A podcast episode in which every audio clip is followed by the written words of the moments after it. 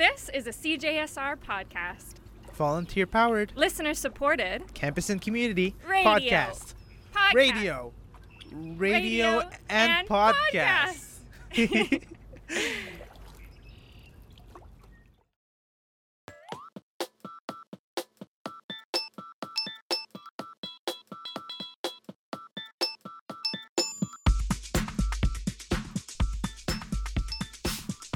Hi, my name is Kimberly, and you're listening to That's Food. That's Food is a podcast from CJSR, Edmonton's campus and community radio station. Handmade with love by University of Alberta students and community members, telling the backstory to food in Edmonton one meal at a time. This episode, I'm tackling some tough questions about Edmonton's favorite pastry. Where can you get the best cinnamon bun in town? What does the history of the cinnamon bun look like in Edmonton? What is behind the very real emotional connection many Edmontonians have with this pastry? And really, though, what is everyone's deal with cinnamon buns?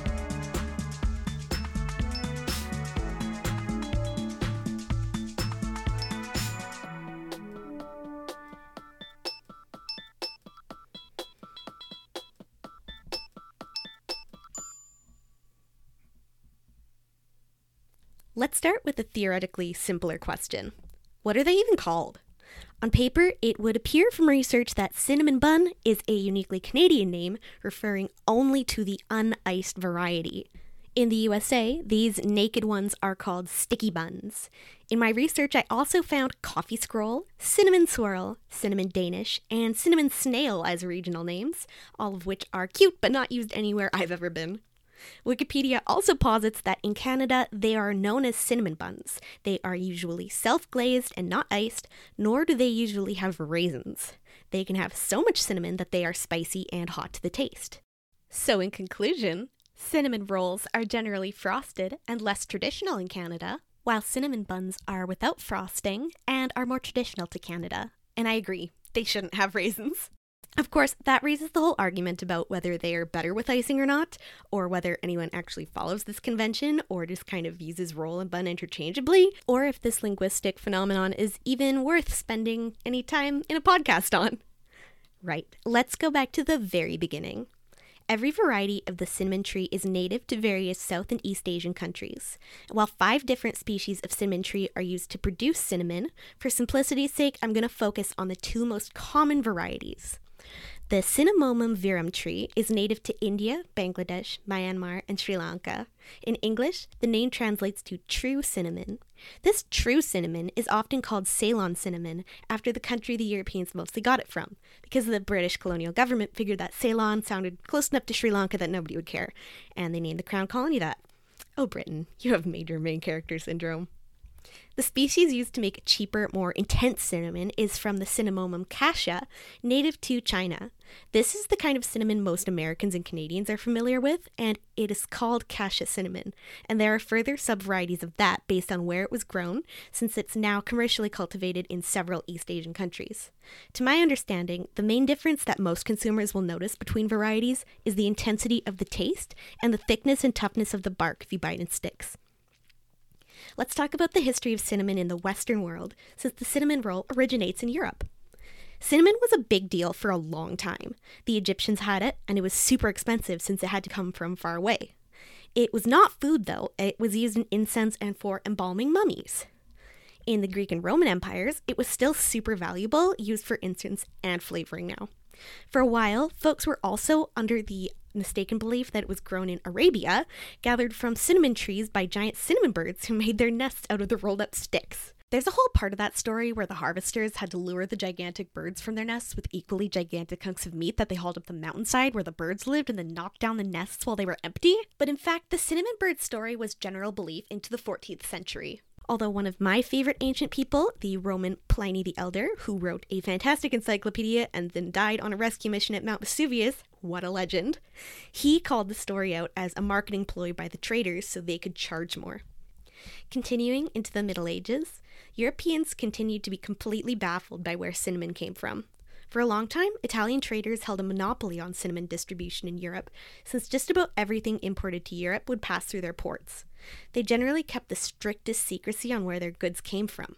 If you remember junior high social studies in Alberta, you'll recall that those guys got absolutely loaded from their control of incoming goods from the east across the Mediterranean. Unfortunately, they also had a monopoly on importing plague ridden rats, so they got the brunt of the plagues too. Then came the point where other European powers started sending folks out to develop their own trade routes because not only was the whole monopoly system complete baloney, but the Italians were getting increasingly occupied battling the plague rats. During this whole debacle, some other stuff happened like Europeans finding out about America, but we're focusing on the cinnamon. Starting in 1505, Portugal started colonizing the coastal areas of modern day Sri Lanka to extract cinnamon and other spices for themselves instead. And also, that was just such a convenient time to try to convert the locals to Catholicism as a little side quest. The Dutch overtook them in 1658, and then in 1796, Encyclopedia.com gives the excellent verb ejected to describe what the English did with the Dutch. However, by that point, cinnamon was being cultivated in other places and was a much more affordable and generally accessible product like it is today. That entire time, the colonizing powers were motivated by the tasty and wonderful cinnamon produced there, and the profit that came from selling it abroad, and the subjugation of theoretically lesser people, and a general air of superiority supporting goals of European expansionism. Of course, they justified everything they did with racism and paternalism that continue to affect every part of the world today as many nations continue to struggle to transition into decolonialism. Can decolonization efforts even be considered effective yet when hegemonic whiteness means that proximity to European standards is still widely considered the ideal for nearly all aspects of society and culture today? Let's consider that Western European standards of beauty are so stringent and histories of using colonized regions for resource extraction are so pervasive that instead of nude, fair, natural, or neutral titles that makeup and clothing that match lighter skin tones get, nudes for people with darker skin often have names like coffee, chocolate, caramel, or sometimes cinnamon. Now, I won't do a huge backgrounder on yeast raised pastries. The long and short of it is that someone a few thousand years ago made dough and left it out too long, and the natural yeast bacteria in the air started to feed on the sugars in the dough and farted out little bubbles that made the dough fluffy when baked. Over time, we got better at science and developed methods of processing yeast until Fleischmann's Yeast was founded in 1868, the first yeast company in North America. Modern cinnamon buns slash rolls allegedly came about in Sweden in the 1920s as a dessert meant to be eaten at fika, a coffee and dessert custom. They are called kanelbulle, which translates very creatively to cinnamon buns. There, October 4th is National Cinnamon Bun Day. There is some argument around the origin story, though. Germans call their version a Schnecken, which contains nuts and raisins, and the British also lay claim to a similar pastry with currants called the Chelsea bun. These can trace their roots back to the 18th century. Descendants of early Swedish immigrants to America also claim their ancestors to be early beholders of the cinnamon bun recipe, saying they brought it over with them in the 18th century when they immigrated. Because it's such a simple dessert, it's probably been invented a couple times in various formats, so tracing it back can be hard. But we know that by the early 20th century, cinnamon rolls were a well known dessert to many English speakers. A version of cinnamon buns that I'm very familiar with, the Pillsbury cinnamon buns in the tube, were first sold in 1956. By that point, they were a pretty standard dessert for most of North America, featured frequently in cookbooks. Aside from the instant can variety, cinnamon buns were epitomized on the University of Alberta campus at some point after 1917 when we have the founding of the Tuck Shop. The Tuck Shop is where the Fine Arts Building on 112th Street is today, and they were the ones who made their formerly famous cinnamon buns every day for hungry university students. Also, in my research, I found out they had a dance hall, and apparently there was a chicken coop inside at one point. After the tuck shop was torn down to make way for FAB, the recipe got moved over to the CAB cafeteria, where they made and sold about 70 dozen a day until food services were privatized on campus in 94. There's a whole great article that informed a lot of this story from 2019 on the New Trail website, which is the alumni magazine. The article is titled Cinnamon Buns, a Love Story, and was written by Curtis Gillespie, and goes into pretty incredible detail about the university's relationship with cinnamon buns. This brings us to another question Where can you get the best cinnamon bun in Edmonton? One of the first things I learned through researching for this episode is that there are a lot of places to get cinnamon buns in Edmonton, and people have capital O opinions about them. For my purposes, I looked around on the internet, browsing a number of forums and rating aggregators for suggestions, and I asked friends for their opinions. I bought eight different buns from eight different places, baked a batch myself, gathered some information about each bun to share, and rated each one. And while doing my investigation, I had the opportunity to talk to a few cinnamon bun purveyors who you'll hear from in a moment. The first place I went to was Malina Bakery. They are a Ukrainian bakery, but they had cinnamon rolls to try. And because I brought them home, I actually had my partner Jamie try them along with me. Hi, I'm Jamie, and I'll be taste testing some cinnamon buns today. These ones are from Malina Bakery on the southwest end. And uh, they actually have two different ones. They have a cinnamon twist, which is this beautiful one that looks a little bit like a really overbaked paska. And then they've got a uh, cinnamon bun, but it loses some points because it's frosted, but it is a pecan bourbon cinnamon bun. So we tried the twist first. And it really reminds me of, you know, when you're a kid and and you've got those early morning classes to go to, and your mom slaps together some toast with uh, brown sugar, butter, and cinnamon. Cinnamon toast, yeah. Yeah, cinnamon toast. Yeah. It tastes like cinnamon toast crunch, like the cereal. Mm-hmm. Yeah. And I thought it was a bit dry, but now that I'm getting into the center, it's, Yeah. it's got a lot of moisture there. This has a crust on it, and it's not the best look for a cinnamon bun. The outside makes it a little bit dry for what we're looking for. Yeah, I'm gonna start it off with a six, just because the presentation is so beautiful. I'm big on presentation, but texture is like what really gets me. So, yeah, 6 out of 10. Now let's try the roll. My first reaction looking at this, we cut it in half because we got one of each. There are a lot of really thin layers in this. Oh wow, that's up there. That's probably like a nine out of ten. That's intense. I'm gonna give it a 7. Again, texture. Softer than the twist for sure, but still very bready. Um, yeah, flavor is a little weird. Not what I was expecting. No, it's kind of um, cinnamon is not the central uh, character here.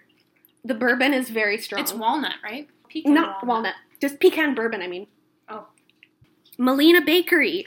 On average, you said nine out of ten. Their roll gets uh, an average of eight out of ten, and their twist gets a six out of ten. Not long after that, I was able to head down to High Level Diner and talk to a couple of the people there. Okay, so I am here with uh, some folks at the High Level Diner. Can you introduce yourselves? Yeah, I'm uh, Debbie uh, Parker, um, general manager and co-owner of the diner. I'm Adam Stoiko, uh, chef and co-owner of High Level Diner. The first question is a is a pretty practical one. What makes cinnamon buns an attractive item for uh, for a diner or cafe to be selling? They were one of the original menu items from back in 1982. So I think for us, it's sort of just been that carry on of tradition and being sort of like the original cinnamon bun. Now it's kind of a a novelty, I think, more, and it's it's uh, it's more popularized. That's always been like a classic diner cafe thing. Is baked goods go with coffee really well. So, why do you think people in Edmonton and uh, more broadly Alberta are so obsessed with cinnamon buns? I mean, again, I think going back to what Adam said, that it's sort of that like goes with coffee, like that pastry, that feel good kind of. Everybody likes that sort of comfort food, so I think it's definitely would be the go to. And because we get what eight months of winter, maybe that's sort of the the hype on it. That you know you need that warm you up, that carb comfort to uh, to get you through. So, one of the things that we're looking at in this podcast, what is your fondest cinnamon bun memory? Mine was it was uh, my mom always involved me in every step of cooking. Usually, you know, getting to, to punch out the dough. Um, with her, it'd always be this huge batch, and the dough ball was as big as I was. And then after it getting wrapped up, just stealing the little bit of like raw dough and eating it before they go in the oven. I would think actually from being here, um, there was always times when we had sort of that leftover dough, and there was times when I brought it home, and my daughters would like go through the whole process, and like we would make sort of mini cinnamon buns at home. So I would say that would be my best nostalgia memory. Would be you know the girls sort of pushed up to the counter and like rolling out the dough and getting messy and you know and baking together. I think that's for sure a good memory. That's awesome. Yeah. Well, thank you for uh, participating. I'm looking forward to trying it. Right on. All right. Awesome. Are you a corner person? Are you a middle person, or what's I'm your a middle what's your- person, okay. actually, yeah. Very good. I'm with you on that. Back in my car. Okay, that cinnamon bun was definitely intended for two people to eat.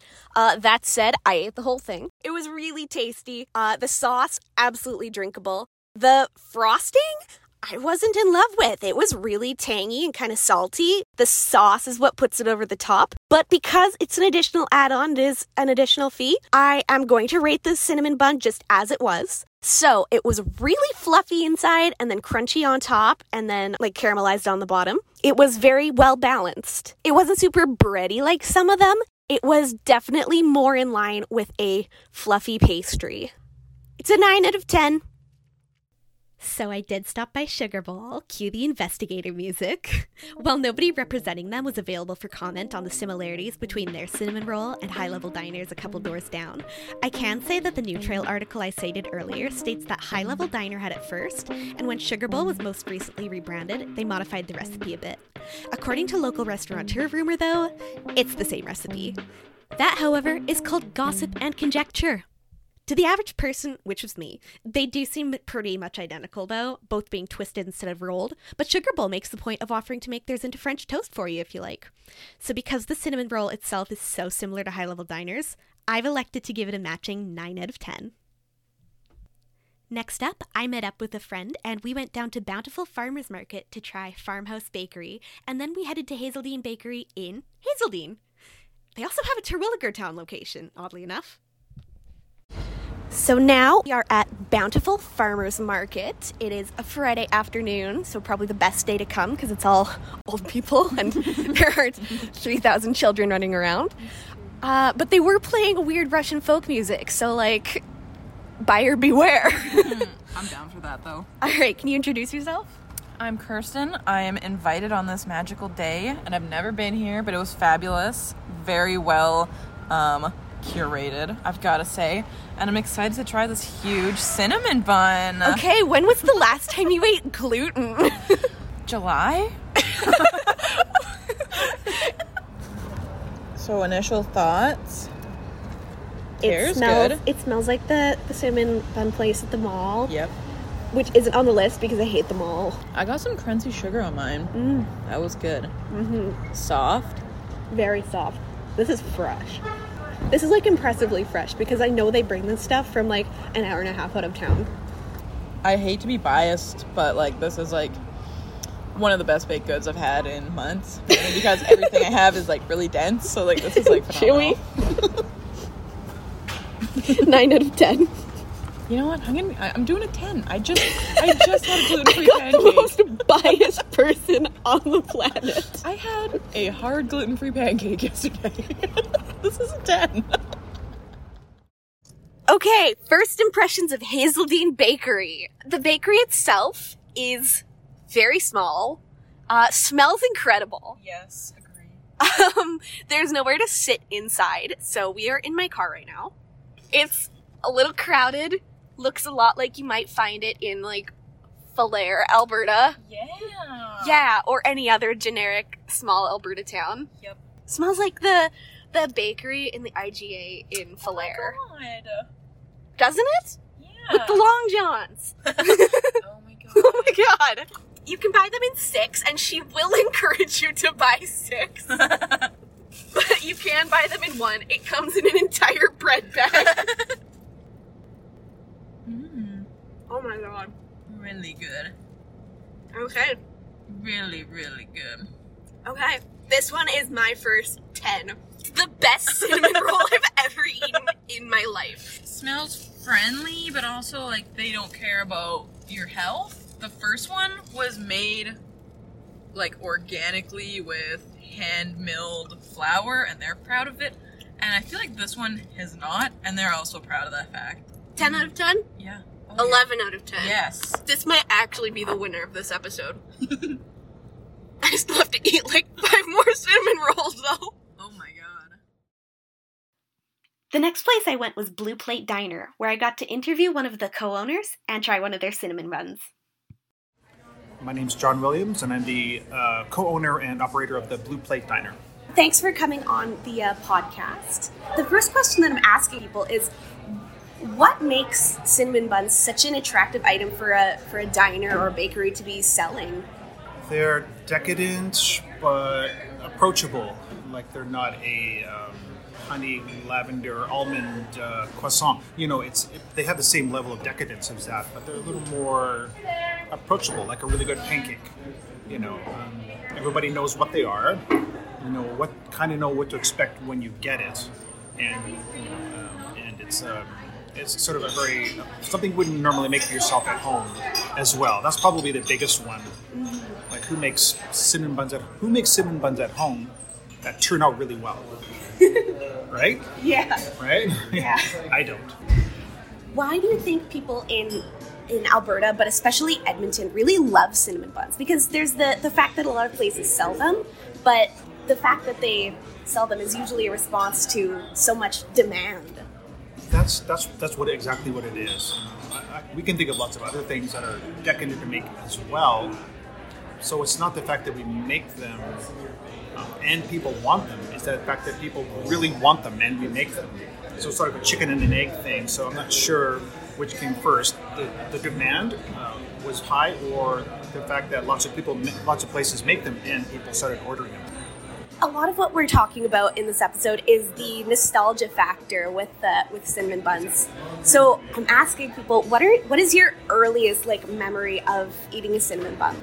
Probably my my grandma's cinnamon bun. Hers were hers were a little different. Um, she would put cardamom, almost like almost like a chai spice in, in, in hers.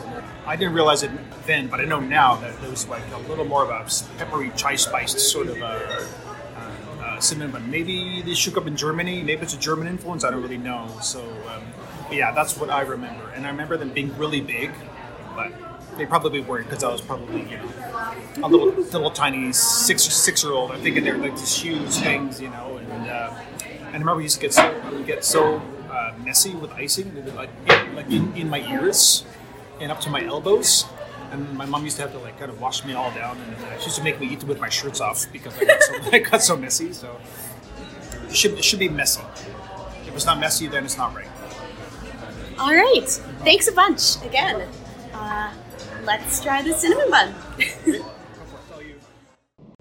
oh my god, why did I think this was a good idea? I am getting very sick of cinnamon rolls. That said, Blue Plate Diner, great cinnamon buns. Comes with frosting. It was soft and fluffy, served warm, and gooey. Had a great time.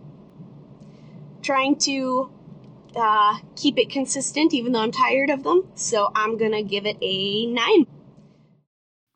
Not long after my trip to Blue Plate Diner, I actually went home and baked a pan of the Tuck Shop cinnamon rolls. So, if you explore any U of A lore, you'll pretty quickly stumble onto the legendary Tuck Shop that I mentioned earlier, and no mention of the Tuck Shop goes without mention of their cinnamon buns. It was a defining feature. Even though you can't buy them anymore, Joyce Kerr, the legend behind the legend, shared the recipe in a home sized batch of 18 buns in New Trail, the alumni magazine, in 1982. So the recipe itself has some obvious issues, namely the seasoning, which is remarked upon in the 2019 post I got it from. Uh, basically, it's not enough. But besides that, the recipe actually made an incredibly fluffy dough. But as it stands, the recipe turns out pretty bland, so if you use that recipe, be smart and add like twice as much butter, sugar, and cinnamon as it calls for, and they're gonna be delicious. Shortly after that, I brought home another set of cinnamon rolls from Square One Coffee. They have two locations now. The original is north of the Derrick Club, where I went, and the new one is on Stony Plain Road in that new glass building, uh, kitty corner from Tasty Tomato. So I went on a day when they didn't have fresh cinnamon buns actually, but they sold clearly labeled day olds, which I figured be fine. And that is how I would describe these buns is fine. The texture was obviously not as good as it could have been and a little chewy from being out, but I feel like the flavor wouldn't have changed over that day, so I think I can accurately say these tasted like a cinnamon bun on the high end of mediocre. if you're going to be at this cafe anyway and you like cinnamon rolls, I'd say go for it. But they had cheesecakes in the fridge that I kind of wish I had grab instead. We gave it a 6 out of 10, but they might be 7 out of 10s when they're not day old. The very last place I tried was Cinnaholic. I went to the one on White Ave, but I believe there's one downtown as well. It's a newer chain. Uh, it's in the US West Coast, and then there's two in Edmonton, but they're expanding further into the Canadian market this year. They're actually the only cinnamon bun store I went to that isn't native to Edmonton. I had a very interesting cinnamon bun there. The plain part of the cinnamon bun actually has that kind of really intense almost alcoholic taste that sometimes cinnamon buns have. But their big thing is that their cinnamon buns can come with all kinds of crazy toppings. I had one with marshmallows and chocolate and something else that I don't recall on it. Uh, it was very, very sweet. It was very sugary. If you want something like very, very sweet, definitely go there. Um, but if you're looking for a more classic cinnamon bun experience, maybe try somewhere else. I would say I had a 6 out of 10 experience eating that cinnamon bun.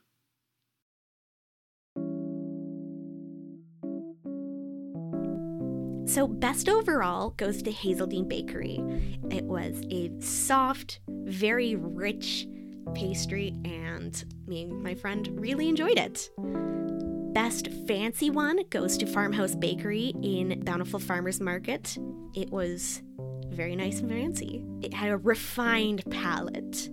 The Modern Classic Award goes to both Sugar Bowl and High Level Diner because they are right near each other, easily accessible from campus, and they make big fluffy ones just like the tuck shop used to. Congratulations to all of our winners. You win a shout out on this podcast. Thank you to everyone who participated, whether you knew you did or not. As we've seen, Edmontonians in general are some of the most dedicated cinnamon bun fans out there, each with their own overlapping theories as to why they're so enamored with them. Remember Gillespie's New Trail article from before? He actually references U of A researcher Clayton Dixon in a discussion about this particular pastry's hold on us. Dixon establishes that because the olfactory bulb, the part of our nose that processes smells, is located so close to the memory centers of our brain, smell as a sense has one of the strongest memory connections, more so than sight, sound, touch, or taste, which have a longer way to travel before getting to get stashed in the long term memory bank. Because the smell of cinnamon and yeast is so strong and so specific, the nostalgia created by smelling and tasting a cinnamon bun is so intense that it's this very enthralling emotional event. So, not only is eating a cinnamon bun great in the moment, but that moment can continue to live on in your memory in a very emotional way. Cinnamon buns aren't perennially popular because they're cheap, pretty easy to make, and highly scalable, although they are those things too. Those are all contributing factors to most of us having memories of them in the first place. But cinnamon buns are popular with home bakers, restaurateurs, cafes, and bakeries today simply because they're cinnamon buns. And who doesn't have a great memory of eating a cinnamon bun? Snack fact! The word yeast originates from the Sanskrit word yasyati, which means to seethe or boil. Through this root word, it actually connects to the word eczema, referring to any kind of skin inflammation. Those of us with eczema will uh, understand the seething and boiling part. And those word etymologies are provided by the Oxford English Dictionary. And that's it for this episode of That's Food.